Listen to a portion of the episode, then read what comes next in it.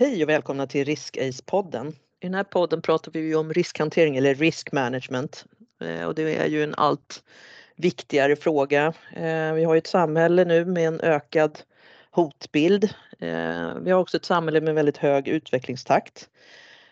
Och någonstans så behöver vi få till en riskbaserad verksamhetsutveckling och ha fokus på de risker vi ser. Vi tänker att vi vill ge Eh, lite tips och råd så att du enklare ska kunna komma igång med ditt eget riskarbete och din riskhantering och försöka ge då eh, liksom en vägledning hur du kan få till din riskhantering att bli mer effektiv. Idag eh, sitter jag här, Kristina Kalander, tillsammans med Kristina Eriksson, eh, en av grundarna till RiskAce. Välkommen! Tackar! Vi tänker att vi idag skulle prata lite grann om det här med sammanfattning och rapportering av risker och hur det kommer in i, i verksamheten. Kul att vara här tänker jag och kul att sitta mm. här med dig. Det är ett tag sedan som vi, kör, sedan vi körde podd tillsammans. Ja men det är ju det. Ja. Vi har haft ganska många gäster också om eh, nytillkomna lyssnare har lust att eh, fokusera på något specialområde så kan man titta lite bland de andra andra avsnitten så kommer man hitta lite olika saker där. Men ja, men vi, vi fick ju idén till det här med att prata just om riskrapportering och sammanfattning, kanske för att när man har gjort liksom sin riskanalys och man sitter där med sitt resultat och du har ett team som är peppade och så, så eh, måste man ju dela med sig av den här kunskapen. Eh, kanske både för att det finns eh, krav på att man ska ha en viss typ av riskrapportering i en verksamhet eller för att eh, för att man ska kunna liksom hjälpa folk att fatta korrekta beslut. Och återigen det här med den riskbaserade verksamhetsutvecklingen tänker jag. Ja men precis och sen också att det kanske finns andra delar i verksamheten som inte behöver sitta och uppfinna hjulet igen om någon annan redan har tänkt på de riskerna. Vissa risker är ju faktiskt återkommande.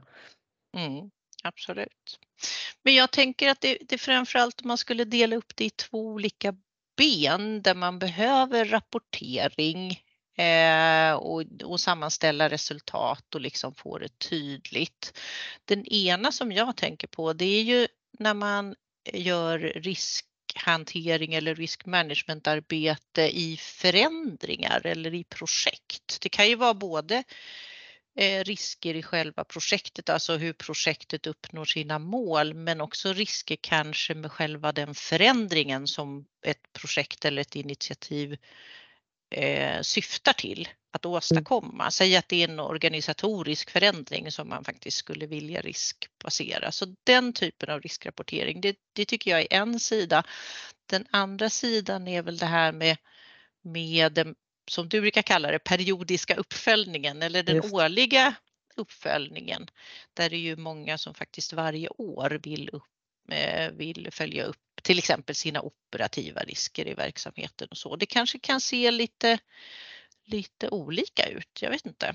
Ja, absolut och det kan ju vara så, jag tänker på när man jobbar i i projektform eller förändringsarbete, alltså precis som du nämnde tidigare där att det är eh, ju av vikt för dem som ska ta besluten att få en, en tydlig riskbild. Eh, hur det här arbetet har framskridit och liksom, var såg man högsta riskerna när man började? Och har man klarat av under projektets gång att, att liksom mitigera, ta ner de här riskerna?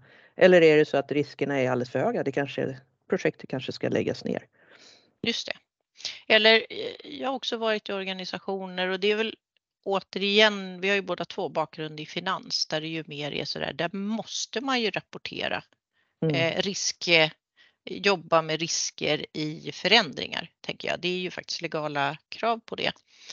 Och då tänker jag att det kan vara en hel del initiativ eller kanske ett fåtal initiativ ska jag säga som inte alls startar mm. också. För man Nej. bedömer att riskerna är för höga. Precis. Mm. Och det kanske inte det är liksom inte värt att lägga allt det här arbetet på att försöka mitigera riskerna. Så det är ju någonting, det här med att, att fokusera på rätt saker. Eh, mm. Så är det ju ett väldigt bra arbete att göra tidigt. Ja. Ja precis, för jag menar får man stopp på, på det som är allra mest riskfyllt eller kanske faktiskt inte, därmed inte lämpligt, då kan du ju lägga tid och resurser på det som verkligen driver verksamheten framåt. Så mm. målet med riskarbetet är ju faktiskt inte att stoppa grejer utan det är att få möjlighet, tycker jag, att göra de grejerna som är liksom bra verkligen för verksamheten. Ja, nej men verkligen. Och just det här med att, att identifiera de här riskerna i tidigt skede eh, och sen kunna ta hand om dem eh, blir bra mycket effektivare och mer liksom lönsamt än att upptäcka riskerna långt senare när du kanske redan har eh, gått live med någonting och försöka lösa det då. Mm. Så att, ja. Mm. Definitivt. Men om man tänker på risk, vem är mottagare av en typisk riskrapport? Säg att jag har gjort mitt riskarbete. Jag var ansvarig för det som projektledare troligtvis eller om jag har haft någon sån annan funktion där jag har gjort massa analyser och så. Jag ska föra det vidare. Vilka är de typiska mottagarna som bör ha koll på eller få den här informationen? Men självklart tänker man om man börjar från toppen, liksom att styrelse och ledning ska få en tydlig riskbild för att kunna fatta rätt beslut och kunna ta sitt ansvar. Men sen om man tänker lite längre ner, man kanske har någon, alltså man kanske har en produktägare eller någonting, någon roll med budgetansvar eh, som måste kunna planera in eh, och ta de här besluten. Det är en väldigt bra mottagare av en riskrapport mm. eh, för att kunna fatta rätt beslut. Eh, så man kan ju tänka sig, beroende på vad det är egentligen för projekt då, eller för, för fråga eller för utveckling som ska ske, så kan man ju hitta en, en, en rad olika mottagare av den här riskrapporten eh, som ju då ska ligga till grund för att kunna fatta rätt beslut i frågan. Mm. Och då kommer vi in på den där frågan igen med, med timing igen tänker jag. Om mm. man vill kunna fatta rätt beslut eller lägga en budget eller hur det nu än är. Eh, då handlar det ju om att man har lyft riskerna innan budgeten är lagd. Det är mm. otroligt mm. mycket svårare att få igenom eh, åtgärder tycker jag. Mm. Mm. Om man kommer för sent för då innebär att du inom befintlig budget måste riva bort något annat mm. istället för att kunna Nej, ta höjd för det från början. Så är det och där kommer ju egentligen in då lite mer på den här periodiska uppföljningen tänker jag. Där behöver man ju koppla ihop det här riskarbetet till till eh, eh, verksamhetsplaneringen. Eh, mm. För att kunna få till, precis som du säger, eh, nu ska vi liksom se vad ska vi göra under kommande år och hur ska vi planera ihop det här. Då är det ju väldigt bra att kunna ha en riskrapport eh, som grund för att kunna göra den här verksamhetsplaneringen. Mm. Ja, vi hade ju faktiskt eh, jag har en kund, men det har jag nog berättat om i tidigare avsnitt också, men de hade ju eh, riskbaserat budgetarbete så att ja. säga. De mm. sa, vad är det som hindrar oss från att nå det vi vill mm. i, eh, under nästa år eller nästa halvår? Mm. Och sen så eh, fokuserade de pengar på hinder mm. eh, istället för kanske inte de, då var de kanske inte de formulerade som de traditionella riskerna, men det är ju mm. precis, ett hinder är ju precis egentligen en risk kanske för mm. att man inte når det man vill. Mm. Nej, men eh, precis. Mm. Sen, det, är ju inte, det, är klart att det finns risker i allting men det gäller ju som sagt att kunna hantera riskerna till en, en rimlig, rimlig insats eller vad man ska säga till en rimlig mm. kostnad. Mm. Ja, jag håller eh, med. Men för att kunna göra det då måste man ju självklart identifiera dem först annars är det ju svårt. Men målgruppen för rapporter vad det gäller den här årliga eller periodiska uppföljningen då? Det är också styrelse och ledning tänker jag. Mm. Men vad har vi mm. för andra intressenter? Jag skulle väl också säga, det är väl egentligen om man funderar så blir det lite samma parter som vi redan har pratat om. Jag tänker att det är produktägare eller roller med budgetansvar, eh, som behöver få ta del av det här och förstå liksom, hur ska jag kunna planera min verksamhet eller mitt, det ansvar som jag har mm. eh, i verksamheten. Eh, sen är det ju som du säger, det är lite olika. Nu är vi drillade i finansbranschen och där är det ju krav på de här olika delarna. Eh, så att där måste man ju få till det här på något vettigt och effektivt sätt. Eh, sen kan ju vi se fördelen med att alla andra branscher också borde göra på det här sättet därför att mm.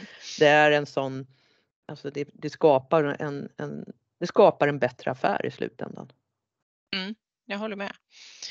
Eh, du får ett språk också kan jag tycka eh, Mm. och prata med, med folk. Om du ser saker som du tänker, här kommer vi inte vidare eller det här känns som en felsatsning eller jag skulle behöva prioritera de här sakerna istället. Så Mm. är det här på något vis ett verktyg till att få ögonen på, på den Mm. typen av, eh, av prioriteringar. Mm. Eh, också. Jag tänker också eh, de som vi kallar för kontrollfunktioner, eh, internrevisorer tycker Mm. jag är, det är väl kanske inte alltid att de är mottagare av alla riskrapporter, men om jag skulle vara internrevisor, då tror jag att jag skulle fråga efter riskanalyser mer också för att kanske själv få en, få en inblick över vad man ska fokusera en granskning eller en rådgivning eller, eh, eller en hjälp eller utbildning eller vad man nu har för, för typ av eh, mål. Ja men absolut, så man ska sätta liksom som, som en kontrollfunktion och ska sätta sin, sin årsplan eh, så vill man ju som du säger fokusera på vilka områden är högst, har vi de högsta riskerna. Vad kan jag hjälpa till att försöka få verksamheten att liksom, agera kraftfullare när det är för höga risker. mm, Eh, då är det väl alldeles utmärkt att ta del av, av de eh, eh, liksom riskbedömningar som har gjorts och de riskrapporter som finns. Eh, och så kan man lägga fokus på det. mm, Eh, så att, nej, det är absolut, det är ju en, det är en väldigt bra eh, part att skicka sina riskrapporter till för att få hjälp liksom, med att komma vidare där riskerna är för höga. Om vi nu säger, nu säger vi riskrapporter säger du och jag Mm. och så har eh, vi säkert båda någon typ av bild över vad den här är. Men om man skulle försöka förklara vad behöver en riskrapport liksom innehålla för typ av information? Tänker jag.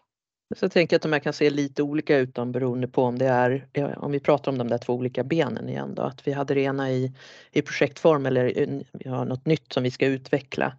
Eh, då kanske vi mer vill visa liksom, här har vi sett de högsta riskerna så nu jobbar vi aktivt i projektet och så har, vi, så har vi sett att vi kan ta ner de här riskerna till en nivå som är hanterbar. Alltså vi mitigerar de riskerna som var alldeles för höga förut. Eller att vi kommer fram till att vi, vi kan inte hantera de här riskerna utan de ligger liksom kvar på de här röda nivåerna som gör att vi måste fundera på Ska vi göra den här utvecklingen eller ska, liksom, ska vi fortsätta i det här projektet? Eller ska vi ta risker som ligger på de här nivåerna? Passar det in med vad styrelsen har sagt, liksom, riskaptiten i bolaget? Eh, så det är den ena, ena delen tänker jag hur man vill ha det. Men i den andra periodiska uppföljningen, där tänker jag väl att man skulle vilja, ja men dels så vill man ju också koppla på vad har du haft för incidenter under året? För det är ju liksom lite utfallet att se att här har det varit jättehöga risker. Vi kanske trodde att vi hade koll på den här processen men det är en mängd incidenter kopplade till den här processen. Så här vet vi att vi behöver jobba. Vi har sårbarheter som vi behöver hantera. Och då vill man ju i den rapporten koppla ihop då det, de risker vi har sett eh, och hur många incidenter har vi haft till de här riskerna och hur har vi då hanterat det här? Eh, och har vi gjort en förflyttning? Vi kanske förra året såg det ut på det här sättet men under året har vi jobbat aktivt med de risker vi identifierade i den här processen och nu har vi kunnat ta ner och nu, är liksom, nu har vi inga incidenter på det här eller det ser, det, vi har en helt annan riskbild. Nu kan vi Mm. fokusera på andra saker. Mm. Nej, för jag, jag tänker också att eh, varje gång man gör en riskanalys så har du ju ett par eh, riktigt höga risker. Mm. Eh, på något vis. Du, du landar ju liksom där, men på något vis, eh, säg att jag jobbar som projektledare, då måste man ju sätta en ära i att du inte har samma röd risk eh, nästa gång som du rapporterar i alla fall. Mm. Mm. Att man faktiskt konkret har jobbat med grejerna. För det är sällan en risk flyttar på sig för att man har tur, tycker Nej. jag. Nej. utan utan man Mm. måste ju göra liksom konkreta åtgärder för att det ska vara så. Så som du säger, ett före och ett efterläge tror jag är bra. Men när jag skriver en riskrapport eller också lite om man tänker på hur riskcase, den skapas ju en standardrapport i, i verktyget, hur den är upplagd. Då har vi ju först en rubrik som handlar om en beskrivning av själva liksom analysen eller riskarbetet och det tycker jag är viktigt. Eh, för att Eh, man måste ju sätta riskerna på något vis ändå i sitt sammanhang så att man inte glömmer den biten. Eh, sen om man liksom scrollar, nu scrollar jag mentalt ner i, i den här riskanalysen, då kommer det ju eh, faktiskt en konkret matris. Eh, jag tycker det är ganska enkelt när jag får se om jag själv ska titta på en, en riskrapport, att jag får de högsta riskerna presenterat i någon typ av matris eller färgkodning eller någonting sånt som gör att jag kan skilja stort, stort från smått. Eh, och så. Men eh, det jag tycker kan vara knepigt med de där eh, riskrapporterna det är också att du ofta får upp så otroligt många risker. Mm. Eh, så hur får man Eh, kan man underifrån på något vis jobba med att få fram det som är mest väsentligt? Hur brukar du göra, göra där?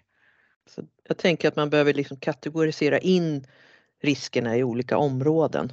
Eh, så att man får ihop, alltså får ihop det på ett strukturerat sätt.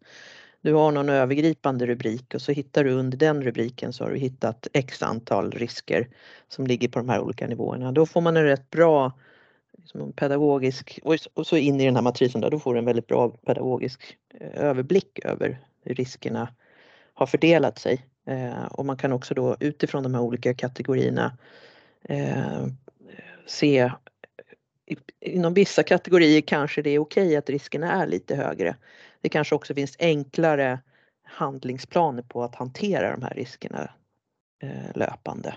Alltså lite så eh, tänker jag i en sån här rapport. Och sen var en annan grej jag tänkte på att det här med vem som är ansvarig för vilka risker. Det är ju också självklart oerhört viktigt att ha med i den här rapporten så man ser att man delar ut det här ansvaret så att det inte bara är en en rapport med en mängd risker och så är det ingen som känner ansvar för att, för att eh, äga de här riskerna eller ta hand om de här riskerna. Mm. Eh, och det är ju också väldigt bra att få dokumenterat eh, så att man har det i den här rapporten. Ja, för jag tänker de här kategorierna som du pratar mm. om, dels om du mm. kommer från andra hållet av läsaren, säg att jag är i styrelsen, då är det ju väldigt, väldigt mycket information som jag läser på inför varje styrelsemöte egentligen. Mm. Eh, och då kan man också tänka sig att det blir lättare att fatta beslut på att man säger att eh, vi har en kategori av risker som inte vi gillar eller det måste hanteras och sen så är det väl kanske också så att eh, hanteringen, alltså åtgärderna, de hör mm. säkert ihop inom en kategori väldigt ofta. Alltså det nu är väldigt generaliserande. Men jag tror att man borde kunna tänka mer som ett åtgärdspaket inom en mm. kategori mm. av, av risker mm. eh, än att man hanterar varje risk för sig. Ja. Men det är viktigt att inte bli för detaljerad tycker jag i riskrapporterna. För man måste vara noga med att läsaren kanske inte har samma inblick som jag själv har som har liksom eh, järnkoll på. på allt. Ja men så är det ju och då kanske man istället kan lägga om man nu har eh, väl, på väldigt detaljerad nivå så skulle, kan man ju lägga alla identifierade risker som en bilaga istället. Mm. Så att man kan få den här snabba, du ska kunna ta ett beslut på det här och få en snabb överblick eh, in i matrisen, eh, kategorisera in de här olika riskerna och så kan man ju ha då som sagt en bilaga med alla detaljer. Eh, mm. Så har man med mm, allting. Smart. Mm. Inför rapportering så har jag faktiskt gjort en extra analys vid ett par tillfällen mm. där jag har tagit alla detaljerade risker och så har jag satt ett antal personer ihop med mig mm. som har liksom koll och sagt eh, den här aggregeringen eller sorteringen eller kategoriseringen, håller ni med om den eller eh, blir den fel så att jag får eh, fler personer som hjälper mig, att det inte bara blir mitt, mitt tyckande mm. i eh, sammanställningen. Det tycker jag faktiskt är, är jätte, jätteviktigt. Ja, och också en trygghet för läsaren. Ja. Ja, det att det inte är jag som försöker vinkla, jag kanske inte medvetet försöker vinkla men det kan lätt bli så också beroende på vad man själv har för intresseområden. Nej men så är det ju, man måste ju vara överens om de här eh, riskbilden på något vis. Så, att, mm. eh, nej, så det är väldigt bra. tycker jag låter mm. jätte, jättebra. Mm. Eh, det andra som jag tänker på också, och det, jag tycker det är lite lika, här tycker jag att det, det stämmer både när man rapporterar om en förändring och egentligen i den årliga rapporteringen. Det är samma typ av innehåll. Och mm. sen om man scrollar vidare då i sin riskrapport i, i mallen för riskcase, där ligger ju sen hela åtgärdsplanen. Mm. Och den tycker jag är viktigt att man knyter ihop i sammanfattningen av risken också, att man liksom har så här, det här är det vi har riskanalyserat, här var våra högsta risker eller riskområden. Vi bestämde oss för de här åtgärderna och baserat på att om vi gör de här åtgärderna, då har vi rätt att fortsätta med förändringen eller något så att man verkligen får med också någon typ av beslut eller handlingsplan eller ett rekommenderad handlingsplan framåt. Ja, det är bra för då kan man ju också se eh, alltså om det är en helt orimlig handlingsplan så kan man ju kanske hamna i bedömningen att vi, vi tror inte på att det här är det bästa sättet eller vi tror inte på att det här kommer att vara en lönsam utveckling. Mm. Eh, så att då är det ju väldigt bra att få med och se hur har vi tänkt oss den här handlingsplanen. Mm. Och som projektledare så funkar ju det där ganska bra också för att det gör att jag som projektledare också tydligt har rapporterat upp alla riskerna. Mm. Eh, jag har talat om vad jag behöver för förutsättningar för att faktiskt få det här att på något vis funka. Mm. Och om jag inte får de förutsättningarna och riskerna på något vis faller in, då har jag i alla fall gjort mitt allra bästa för att eh, medvetandegöra det. Så att lite blir det ju sådär för att jag ska inte säga skydda mitt eget skinn, men för att vara, vara noggrann med att jag tydligt har informerat om saker som jag ser. Mm. Eh, det tycker jag är en viktig funktion inom rapporteringen. Ja men verkligen. Och det är ju just det där stödet för att de som faktiskt ska kunna, alltså som tar besluten faktiskt ska kunna ta rätt beslut. Eller mm. beslut som, man, det är ju fullt möjligt att man vill ta jättehöga risker men man måste ju kunna få ett bra underlag så att man kan få ta det här beslutet också. Då.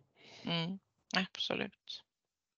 Så vad säger du Kristina och vad har du för bästa råd liksom när man sitter där och så ska man rapportera? Du är på något vis ansvarig för att få ihop rapporten och eh, föra den vidare. Nej, men det, det viktigaste som sagt är väl att, att eh, eh, ja, det viktigaste är ju att göra själva riskanalysen såklart.